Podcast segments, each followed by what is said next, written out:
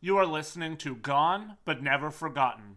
Our topics can include, but are not limited to, murder, sexual assault, graphic and gruesome details, and more. These topics are adult in nature and are not meant for everyone. Listener discretion is advised. Between 2010 and 2017, at least eight men would go missing in and around Toronto's gay village that would end up being a part of this case. Those eight disappearances and their connection, for whatever reason, would fly under the radar of police who seemed to view most of these as just missing men who probably had reasons to go missing. Even though the community at large was certain that there was a serial killer in their midst, taking victims and making them disappear, police would wholeheartedly disagree. Even though the majority of the men that would eventually be tied to Bruce McArthur had many things in common, including age, ethnicity, background, and marginalized status, police either failed to accept that this was the work of one suspect or multiple suspects working together until it was far too late. This week, we look at how everything finally came together to investigate, capture, and put that serial killer behind bars. Welcome to part three on our trilogy covering the life, victims, and end of the story of Bruce McArthur, Canada's oldest known serial killer.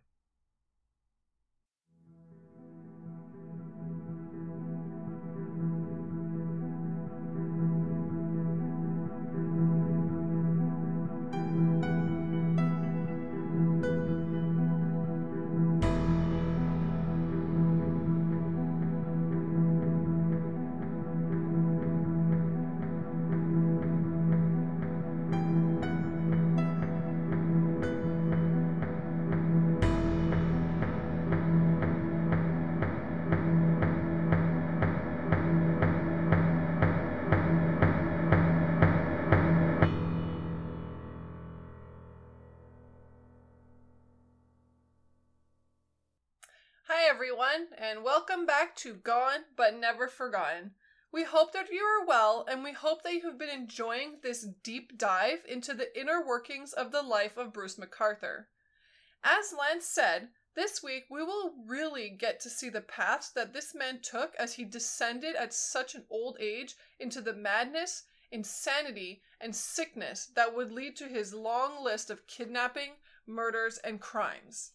But actually, before all that, Lance, how are you doing? I'm doing well. Honestly, I think that since we started this podcast, this case has certainly been the one that I've done the most research into. I've read everything that I can get my hands on, and this case has a lot of information out there. A lot of that has sadly been pieced together after the fact because so much was either hidden or ignored at the time. This case went from families and friends of missing men searching independently and a community at large that seemed to know what was going on, unfortunately, long before the police did, um, to a concerted effort finally with the police getting on track and investigating and making an arrest in spite of everything that they had said and done about a serial killer in the village up until that point. It's been a lot, and I've certainly found myself equally disgusted by police again and inspired by a community that never gave up. Yeah, it certainly um, has been a journey, hasn't it? Yeah, it has. Uh, I can't imagine the journey, though, that everyone involved obviously went through in real time by any means, but even just sifting through the information and going through the ebbs and flows of this case was definitely a journey all of its own. Um, I can't implore any, anyone that's listening enough. If you're listening to us, you're obviously into true crime. Uh, do a deep dive into this case because we can't nearly get all the information out there unless we do like a 10 part series on this case. So, like I said last week, a great place to start is the book Missing from the Village by Justin Ling. Uh, yeah, and just so you guys know, Lance is gonna need a new copy of that book after all the bent pages and highlighting that he's done in that book. I don't know what you're talking about. No, it's for sure. It looks like the diary of a madman, for sure. Before we start, we should mention too that this is indeed part three of our coverage of the Bruce McArthur story, So if you're new to GBNF and to this story, we recommend for sure listen to parts 1 and 2 before you listen to this episode. And with that out of the way, let's get down to business and tell the tale of how Bruce McArthur's well woven web fell apart. Shall we? Let's do it.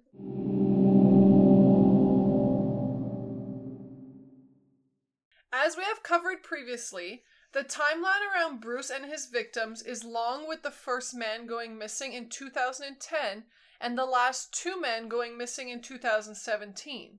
As best as we can in this episode, we will try to touch on all the major points and fit everything together. Prepare yourself because there is a lot of maddening information in this case and a lot of questions that will likely never truly get answered. But the main one in my mind is why Bruce McArthur was not seen as a more ever present force in this case way sooner than he was the connections to victims was uncanny, and if there was one name that did seem to come up a lot, it was definitely that of Bruce McArthur So, we will pick up the story of how police investigated the missing men in 2012. That is when the Toronto Police Services launched a task force called Project Houston. Project Houston was the task force that was put together to attempt to uncover what happened in various crimes that were going on that they thought may have been linked together. One of those cases was the missing person case of Skandaraj Navaratnam from 2010. Police believed that Skanda had in fact been murdered, but they had no leads and no evidence to defend that thought. What is interesting is the intersecting of cases that would go on within this task force. There were really three main ones that have come to light the case, the first case was that, of course, of the eventual Bruce McArthur serial murders. The second case that they thought was tied together, perhaps, was centered around a man claiming to have killed and cannibalized a man in the Toronto area. And the third was actually the case surrounding Luka Magnotta, who we previously covered here on GBNF. It was believed that all of the cases could possibly actually be linked together. As time went on with Project Houston, they would also end up grouping two other men potentially with Skanda as possibly being linked. You guessed it, those two men would be Abdul Basir Faizi, known as Basir, and Majeed Kayhan, known as Hamid. As we discussed previously, all three men were immigrants who came to Canada from the southern Asian part of the world, and all three were middle aged men who, as we know, disappeared from the Church and Wellesley area of Toronto, also known as the Gay Village. I did mention that there was not a lot of interaction between Bruce and the police in the last episode, but one of the most jarring things is that there was interaction, and it is believed that there were at least two interviews done with Bruce. The first one actually came from Project Houston, one of the things that came to the attention of police was that Bruce actually did have ties to all three men that were grouped together in this investigation.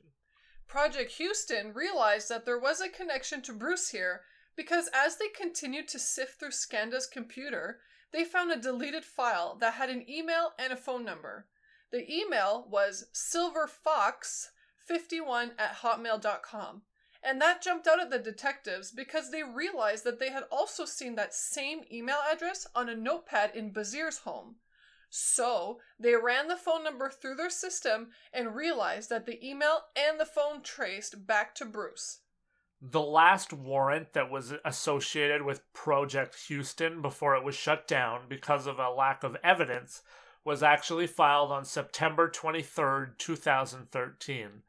That warrant stated that an interview was being scheduled with Bruce regarding the disappearances of Skanda and Basir. Bruce evidently showed zero reservations about coming in to be interviewed. He came in, he answered all of the questions that were thrown his way, and he was a model interviewee from all accounts. He told investigators that he knew Skanda, but that they were only friends. He said that they hung out at the Black Eagle and they were not romantically connected in any way. When shown pictures of the three missing men, Bruce would admit that he recognized Hamid and said that they had known one another for over 10 years. He also told investigators that they had had a sexual relationship. He also said that Hamid had worked with Bruce for about a month doing landscaping work. Bruce would also deny that he knew Basir at all. It would appear that investigators were secure enough that the man who was a fixture in the community was telling the truth, and that was that. Not long afterwards, in April of 2014, Project Houston would indeed be shut down after failing to find evidence to continue looking into the disappearances of the three men. They felt that they had exhausted all available leads. One thing of note this interview took place in 2013, which, if you're following along at home, was before Bruce's assault charges were removed from his record, and also Bruce claiming to not know Basir at all seems at best confusing to me since his email address was found in his house. After the closure, though, of Project Houston, things appear to have gone quiet for a long time. We covered all of the victims in part two of the case, so we will run through what happened between the closing of Project Houston and what really would come next. With Skanda, Basir, and Hamid all missing by that point, there appears to have been a major lull between victims that would eventually be found and attributed to Bruce.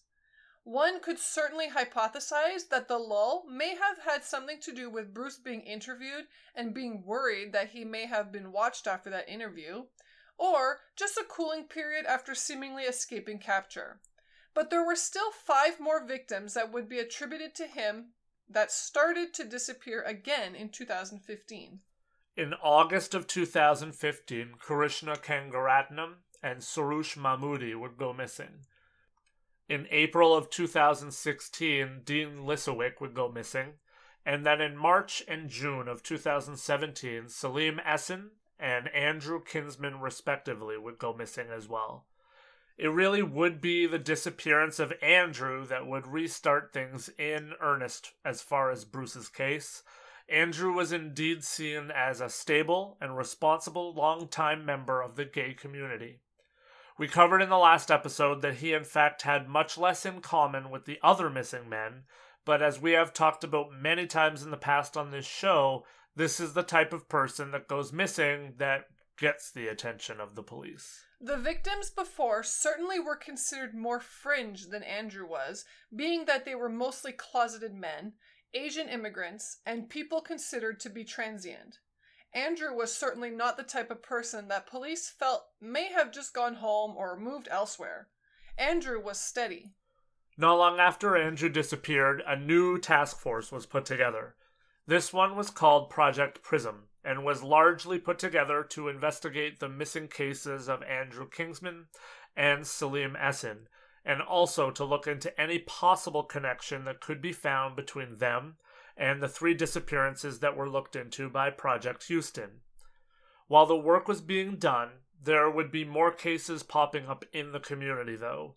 On November 29th, the body of Tess Richey, a missing woman from the village, would be found four days after she was reported missing. And the day after that, the body of Alloura Wells, a homeless transgendered woman, was identified after being found in August earlier that year. As you can imagine, this made fear and rumors spread like wildfire, and the community really started to fear that there was indeed a serial killer in their midst. However, Police Chief Mark Saunders would take the rather unusual step on December 8th of 2017 of holding a press conference about the three investigations into Richey, Wells, and of course Kinsman and Esen. During that press conference, and I must say, please do remember that date, December 8th, 2017. It's pretty close to the other dates we're about to talk about. During that press conference, Mark Saunders would say, quote, We follow the evidence, and the evidence is telling us that that's not the case right now. The evidence today tells us that there is not a serial killer. Unquote. Backing up to shortly after Andrew disappeared, police did have leads. They looked over everything and anything inside of Andrew's home, and one of the things that they found was a calendar that he had that he kept track of appointments and such on. The entry for June 26th, the day that he was presumed to have gone missing, had an entry that said Bruce. Police would look at surveillance videos for the area around Andrew's home on that date, and they would deem that a man that looked like Andrew had left the building and approached a red vehicle. A license plate could not be seen, nor could video pick up a clear view of the driver, but there was something unique about the vehicle. There was siding across the vehicle that was chrome, and they were also able to distinguish that the vehicle was a 2004 Dodge Caravan. That would seem to be a hit for sure to those of us that don't know much. However, we should mention that there were over 6,000 similar models of that vehicle that were registered just in Toronto alone. So, the police worked to narrow that number down as much as possible by working with vehicle services within Ontario and using the information that they knew, which was just the name Bruce. They found out that of the 6,000 vehicles, only five were registered to a man named Bruce. Out of those five people, the only one that owned a 2004 Dodge Caravan with the chrome siding that was in Toronto was Bruce McArthur. The next step would have the police watch surveillance videos from the area around Bruce's home, and they did determine that Bruce was indeed driving that vehicle. However, by the time that they confirmed that, the vehicle was no longer at Bruce's residence. Police would take the painstaking steps of trying to spread out and find the van. Eventually, they found the van sitting in the driveway of his daughter in Bowmanville, Ontario. At this point, obviously, Bruce McArthur was on the radar of Project Prism. They knew that he had purchased a new vehicle not long after Prism was created, and they had plenty of circumstantial evidence to show that he knew at least some of the victims. On September 27th, 2017, though, it would be discovered that the van that had previously been tied to Bruce was now no longer on the property of his daughter.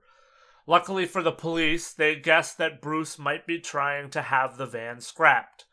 They started searching and they found the van on the lot of Dom's Auto Parts in Courtice, Ontario. The tires were already off the vehicle, as were the plates but the VIN number matched Bruce's van. Police would impound the van and turn it over to forensic in hopes that they would find the evidence that they so desperately needed. And they did. Small patches of blood would be found in the van, and DNA testing would confirm that some of the blood belonged to Andrew Kinsman. And there were also two other profiles of DNA that belonged to unknown people. This would give police what they needed concrete evidence that showed that it was very possible that Bruce McArthur was involved in the disappearance and perhaps killing of Andrew Kinsman. This allowed them to start the process of applying for search warrants and other warrants for Bruce. The evidence that he may have been involved in one homicide was definitely enough for them to get a search warrant for Bruce's apartment, and they would sneak into his building on December 5th while he was out. However, this visit would be a short one, as investigators would be alerted that Bruce was on his way home. Two days later, December 7th, officers would return to Bruce's home again. Technology crime officers would copy Bruce's hard drive. Other officers would search his bedroom. The officers had less than an hour before Bruce would again be heading home, and they would need to quickly put everything back and leave. Even though officers didn't have time to thoroughly check everything or even download the entire contents of Bruce's hard drive, what they found was interesting enough. Dozens of photos of the men involved in Project Houston, that being Skanda, Basir, and Hamid, including all of the missing person posters and pictures that Bruce had captured from social media accounts belonging to the men. They also found photos that Bruce had taken himself. Police, though, felt that they were close, but they needed to hold out and find evidence of actual foul play before they arrested Bruce. So, December 7th. Wait, wait, wait. So that was one day before Mark Saunders said that the police did not believe there was evidence of a serial killer? Correct. Honestly, look at that however you will, but it appears to me that there was evidence being accumulated that showed that police were actually pursuing what could be a serial killer, while the chief was telling the public at large that there was nothing to be afraid of and there was no serial killer. I don't personally care what the reason was for this, whether they were trying to make Bruce feel more secure or what. You don't tell innocent people that they don't need to be worried about something that's actually being actively looked into. It just seems super foolish to me. Say nothing if you're that close, but this just seems wrong. Um, yeah, I don't even know what to say about that, to be honest. Like I've said, there's a lot of blame that could possibly be thrown around here. This rubs me the wrong way. The way that the police, in my opinion, did not treat all of these missing men uh, fairly rubs me the wrong way. And while, yes, I will stand up and say that I think that more people died here than needed to if work was done correctly. But the story gets worse before it gets better. Yes, on January 17th, 2018, data on Bruce's computer would again be analyzed and more photos would be discovered. Photos that Bruce tried desperately to delete. Pictures of Selim Esen and Andrew Kinsman, in particular, that were taken in Bruce's van and Bruce's bedroom. Photos that were very clearly showed that the men in the photos were already dead. This was the evidence that police needed. It was at this point, 40 days after that press conference, that police realized that they had a serial killer on their hands. Plans were set in motion to arrest Bruce on January 20th of 2018. Word was out though. If Bruce was seen with anyone alone, the arrest would need to happen immediately. The arrest was not going to take until January 20th to happen. On January 18th, a man rode with Bruce to his apartment. The two had met on Growlr, a dating app for older men, bears to be exact, and they had hooked up a few times previously. The man that was with Bruce had only been in Canada about five years.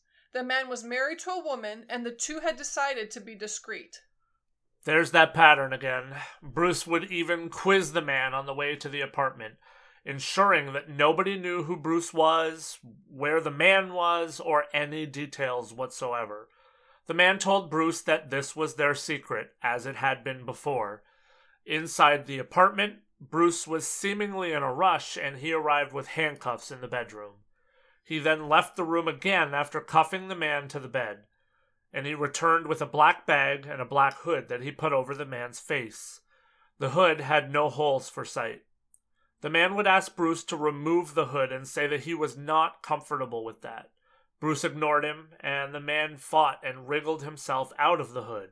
As soon as the hood was off, though, Bruce was on top of him, taping his mouth shut. And then Bruce was interrupted by a knock at his door. Bruce, irritated, walked across the apartment to the door and opened it, and he was face to face with two detectives and he was placed under arrest. The two detectives would escort Bruce from the apartment, and another detective was tasked with going into the bedroom, likely expecting the worst. Thankfully, the man was found alive and bound to the bed.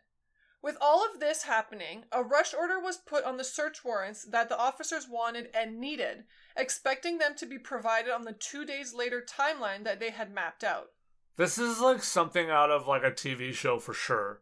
I can't believe how close this was to being another victim. I don't even want to say a ninth victim because who knows if there's more, but this man was incredibly close to not being saved. The timeline is crazy. Uh, yeah, I mean, they only really realized that they had their man and a serial killer one day before they arrested him. One day before he had his eyes set on striking again. Like, that's frightening. Things changed very quickly here. The man that was with Bruce very clearly had his life saved that day. Police would then execute search warrants on January 18th at five properties that were associated with Bruce and his landscaping business. Four of the properties were in Toronto, and one property was 200 kilometers northeast in Madoc, Ontario. Three of the properties were released back to their owners by January 23rd after no evidence was found. The two properties that remained were Bruce's apartment in Thorncliffe Park and the property where he did gardening work in exchange for the storage of his tools on Mallory Crescent in Leaside. Starting immediately on January 18th, police were at the Mallory Crescent property in force. Forensic investigators started searching in earnest on the property and also in the nearby ravine. Here is what the initial press conference for the public said. I quote This morning, at approximately 10:25 a.m., police arrested 66-year-old Bruce McArthur of the city of Toronto. He is self-employed as a landscaper using the company name Artistic Design, and he lives in the Thorncliffe Park area. He has been charged with two counts of first-degree murder in relation to Mr. Kinsman and Mr. Esen. We believe that he is responsible for the deaths of other men who have yet to be identified. In other words, we believe there are other victims. As of right now, interviews are taking place and police have secured five properties, four in Toronto and one in Madoc, connected to Bruce McArthur in an effort to further investigate these occurrences. Investigators are asking for the continued assistance of the public in this investigation. Unquote. They went on to say, quote, We have not yet found the bodies. We're actively looking for them. We're conducting the search warrants in efforts to locate the bodies. But at this point in time, no, we have not located them. Unquote. As you can imagine, this was an absolute bombshell when the news dropped. I actually remember clear as day when they announced that the arrest of Bruce was made. This story still blows my mind, like I said earlier. As part of the preliminary search of the property on Mallory Crescent, police of course used cadaver dogs.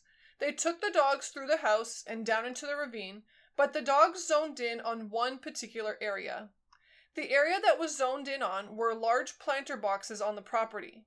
The planters had frozen to the ground, and as such, the ground had to be warmed before they could fully search the planters. One of the large planters was wrapped and removed from the property on January 22nd and taken to the coroner's office. On January 29th, police would tell the public that they had found the dismembered skeletal remains of at least three people. The remains had been discovered in two of the 12 planter boxes that were seized and searched from the property on Mallory Crescent. The police said that even though the identification process was still ongoing, they had enough evidence to charge Bruce with three additional counts of first degree murder in the presumed deaths of Soroush Mahmudi, Dean Lisowick, and Majeed Kayhan, also known as Hamid, bringing the total of first degree murder charges at this point to five. It was announced that this investigation into Bruce would easily become the largest operation in Toronto's history. Unfortunately, as we know, this was just the beginning. It was about two weeks later, on February 8, 2018, that more news would come from police. They announced that the remains of three more people were discovered in the planters from Mallory. Of the six bodies that they now had, police announced that one of the victims was Andrew Kinsman, who was identified through fingerprinting. The public was warned that the investigation and identification of victims could take months or even longer, at this point, police were searching down any and all properties that had a history of Bruce doing work on them in fears that they may find more planters and or more remains elsewhere. But over time, it became obvious that the house on Mallory was the epicenter of everything, and it even started to be known by everyone as Ground Zero. The property was finally released to the owners after extensive searching by investigators on February 11th. The property was searched for over three weeks. Hundreds of hours would also be spent working on Bruce's apartment. It was suspected that at least some of the murders were committed in that apartment. That hypothesis was obviously helped with what was going on when police arrested Bruce. When we say that many hours were logged in the apartment, we aren't kidding. The apartment was searched until May 11th, nearly four months of work that was done by 10 forensic officers. Part of the reason for the time spent was because of the vast amount of time that had passed between the murders that they believed Bruce had committed. Hmm, that's interesting. Yeah, it's actually kind of crazy to think about all the work that something like this would entail to essentially search back at least seven or eight years. The apartment could have been painted numerous times, New flooring could have been installed. Just think about all of the potential renovations that could have been done over a span of, say, 10 years to either cover up evidence or even just unrelated. That could provide a heck of a lot of work. It's true. You don't often think about things like that. You know, like the entire scope of jobs, I mean. Yeah, it's wild. Us plebes just think that the work is easy sometimes, I think. You walk into a room, shine a flashlight, and take some samples. Easy peasy. This is an incredible line of work that these people are in, and the work that they do is meticulous and absolutely impressive to me. A couple of weeks later, more news came. Bruce McArthur was being charged with a six count of first degree murder in the death of Skanda. He, of course, was another one of the missing people that Project Houston had been established to look for. Skanda's remains and Hamid's remains were identified via dental records, and the remains had been found in planters on the property on Mallory. Then, on March 5th, police took a step that was really strange to me. Definitely not something that I had ever remembered seeing or hearing about before this. The police released a photograph to the public of the head and face of a deceased man because they had exhausted all techniques and avenues possible to identify the remains and they had come up empty. They had also asked around extensively in the village and come up empty on who the man was.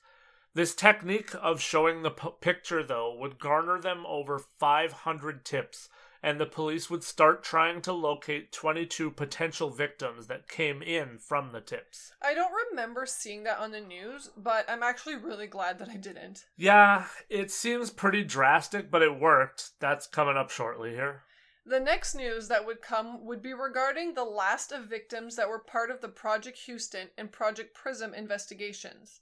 It would be announced on April 11th that Bruce McArthur was being charged with a seventh charge of first degree murder. This charge was regarding Abdul Basir Faizi, or Basir. It was announced that Basir's remains and the remains of Selim Esen and Dean Lisowick had also been identified as remains that were found in the planters on Mallory. Investigators also announced that they had completed the investigation of the planters located on Mallory Crescent. As we discussed, six sets of remains had now been identified, all but one set that were found on the property the man that was in the photograph. They also told the public that they had thoroughly searched eight other planters that they located on other properties that were related to Bruce. No evidence nor remains were found in any of the planters that they searched from anywhere except on Mallory Crescent. Five days later, the final charge would be levied and the final set of remains would be identified publicly. Bruce was charged with first degree murder in the death of Krishna Kumar Kanagaratnam. The release of the photograph and tips that poured in didn't even help to identify Krishna. It was an international agency that got in contact with investigators to identify the man. This would be the end of the charges against Bruce McArthur, but over the years, so much investigation has taken place here and even around the world. Bruce was a traveling salesman and also was known to simply travel the world as well. There is actually no telling how many victims Bruce might have had and really where other tragedies could have taken place. The final announcement pertaining to the victims would come on July 26, 2018, when it was announced that the remains of Hamid had been discovered in the ravine behind the house on Mallory Crescent. At that point, remains of all eight victims had been recovered. Seven victims found in the planters and one down in the ravine. As for Bruce, he made his appearance in court on January 19, 2018, then made a second brief appearance on January 29th. Following that, he attended most subsequent court proceedings via video link. On January 28th of 2019, the Toronto police announced that there was going to be a significant development in the Bruce McArthur case the following day, exactly 1 year after that second appearance by Bruce in court. People were unsure what to expect. Some people believed that Bruce would plead guilty, but there were plenty of people who believed that that was not even an option. A guilty plea is generally used when there is zero chance for the defense in this case. It is often viewed as an absolute last resort. Other people believe that perhaps some of the cold cases that were being compared and investigated to see if there were connections to Bruce were being tied to him, and there may even be more charges filed. The next day, people lined up outside the courtroom, starting as early as 6 a.m. in the blustery cold. It was the day after a snowstorm. Media, friends, and family of all eight men, officers, and so many more people who were touched, impacted, and surrounded by the case. Bruce entered the courtroom looking much different than he had in the past. He looked thinner, broken down, and reserved. Many noted that he looked much older than he had actually looked in the past. Sometimes that is a bit of a ploy when it comes close to sentencing time, but in this case, we are actually talking about a fairly old man that had been living in jail for the past year. The judge then spoke to Bruce and asked him if he understood that he had a right to a fair trial. Bruce answered that yes, he understood that. His voice was very quiet. Most of the room did not even hear him speak. The judge then asked Bruce if anyone was putting pressure on him to plead guilty in the case. Bruce answered no. Then, one by one, the names were read out in court, and Bruce was asked how he pled.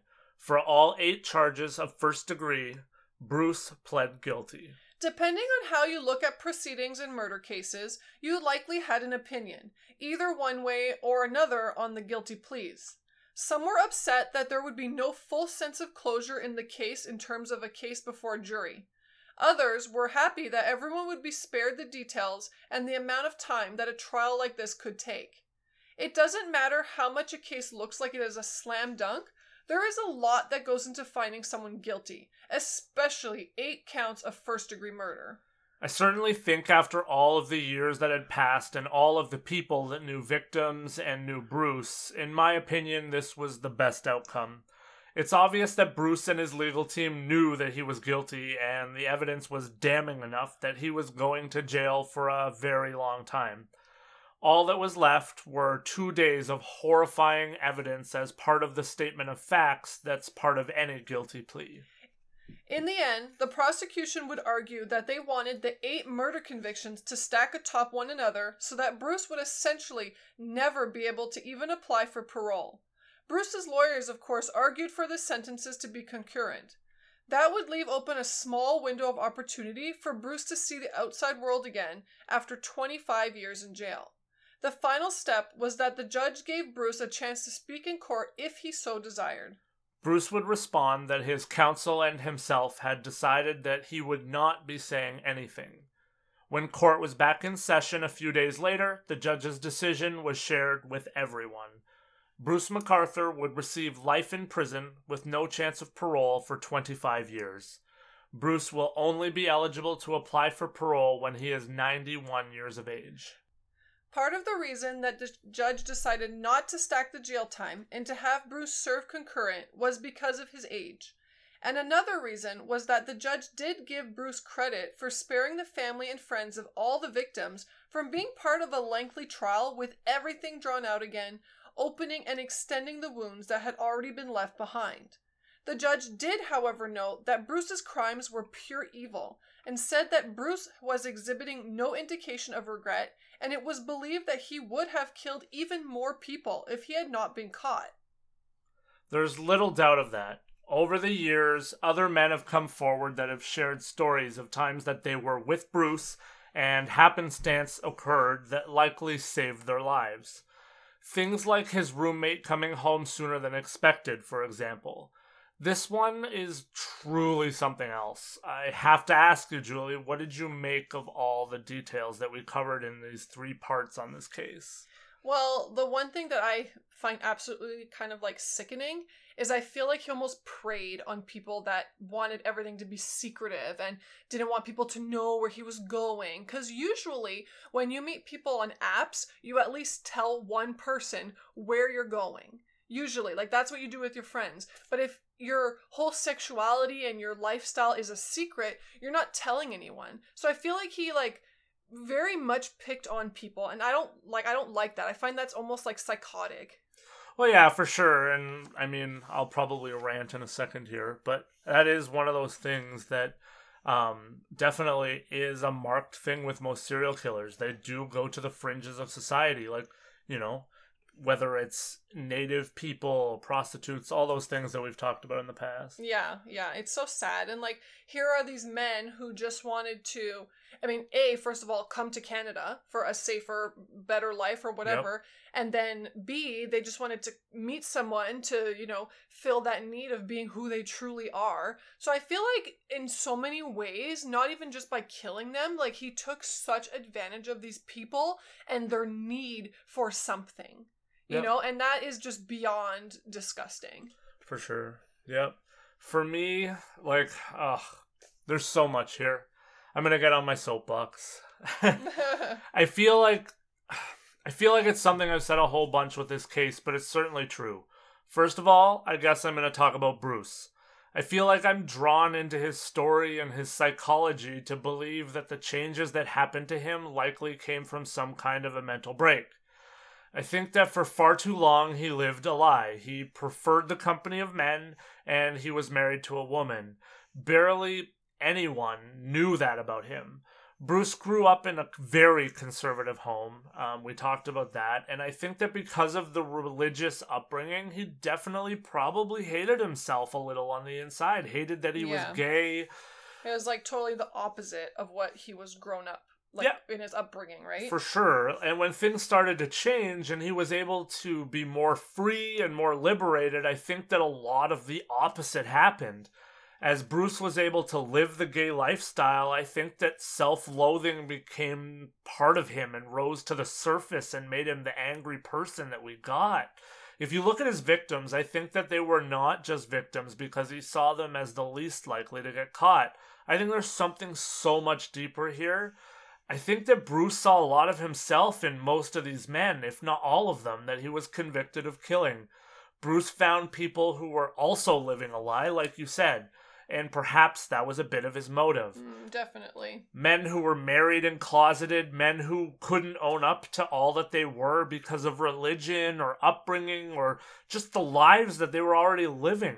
In some strange way, like I find myself almost feeling for Bruce, at least in regards to the way that he was clearly led to believe that perhaps all that he was, and I mean before he was a serial killer, of course, was evil and wrong. I've seen that myself, sadly, within organized religion. I think we all have. Yeah. A lot of the so called rules and boundaries can definitely hurt people more than help. The world that we live in already has a lot of mental health problems, and feeling like you can't be yourself at all doesn't help anyone. That's one of the issues I do have with a lot with organized religion and like upbringings like Bruce had. I'm sure I'm going to take heat for that, but that's how I feel. Don't mince my words though. I the way that Bruce lashed out and obviously the things that Bruce did were not like unequivocally were not okay.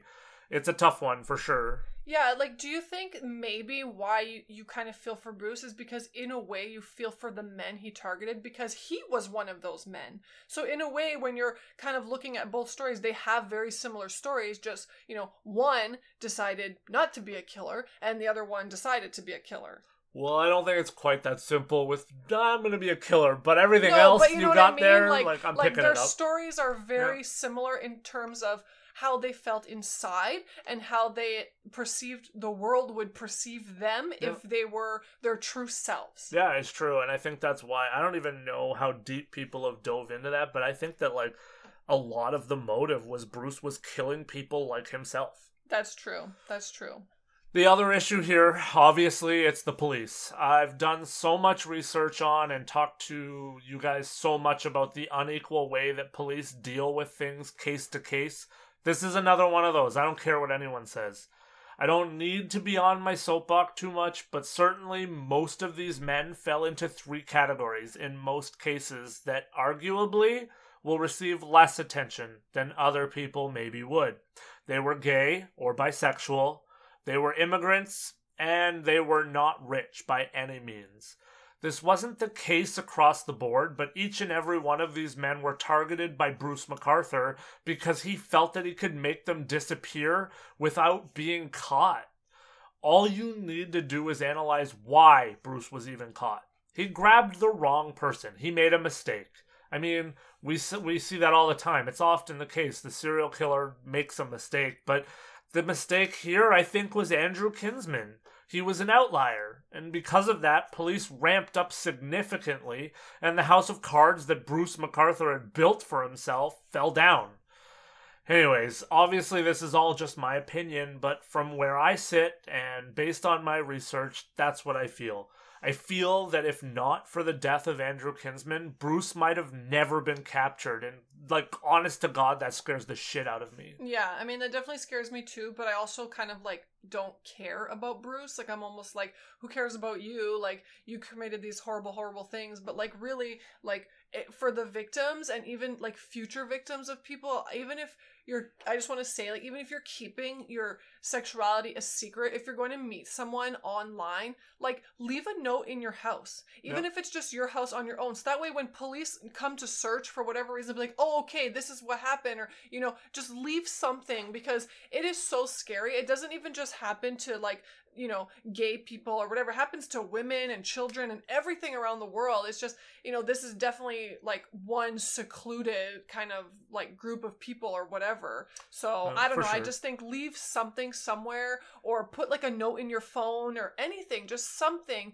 that someone can find in case of something. It's true. I mean, we'll cover a case later here from Ontario that is the reason why even if I go to buy something off Marketplace or Kijiji back in the day, I tell Julie the address I'm going to. always because always. it's just like just in case something happens, like yeah you well know, and you see this case wasn't even that long ago no. you know but like we seem to think that the world was a different place so long ago but like it's always been the same just now we know about it more Yep. so now that we know more i think we need to do more to protect ourselves and kind of make uh make things easier for everybody Preach, preacher. i'm preaching so well, that's a wrap on the Bruce McArthur series, I think.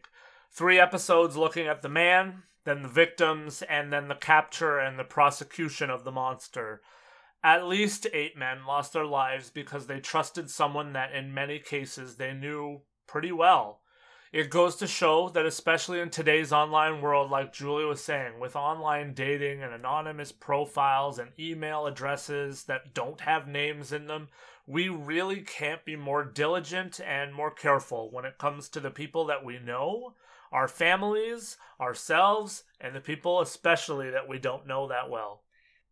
thank you all for listening to gone but never forgotten we will all see you next time and just remember to be a good human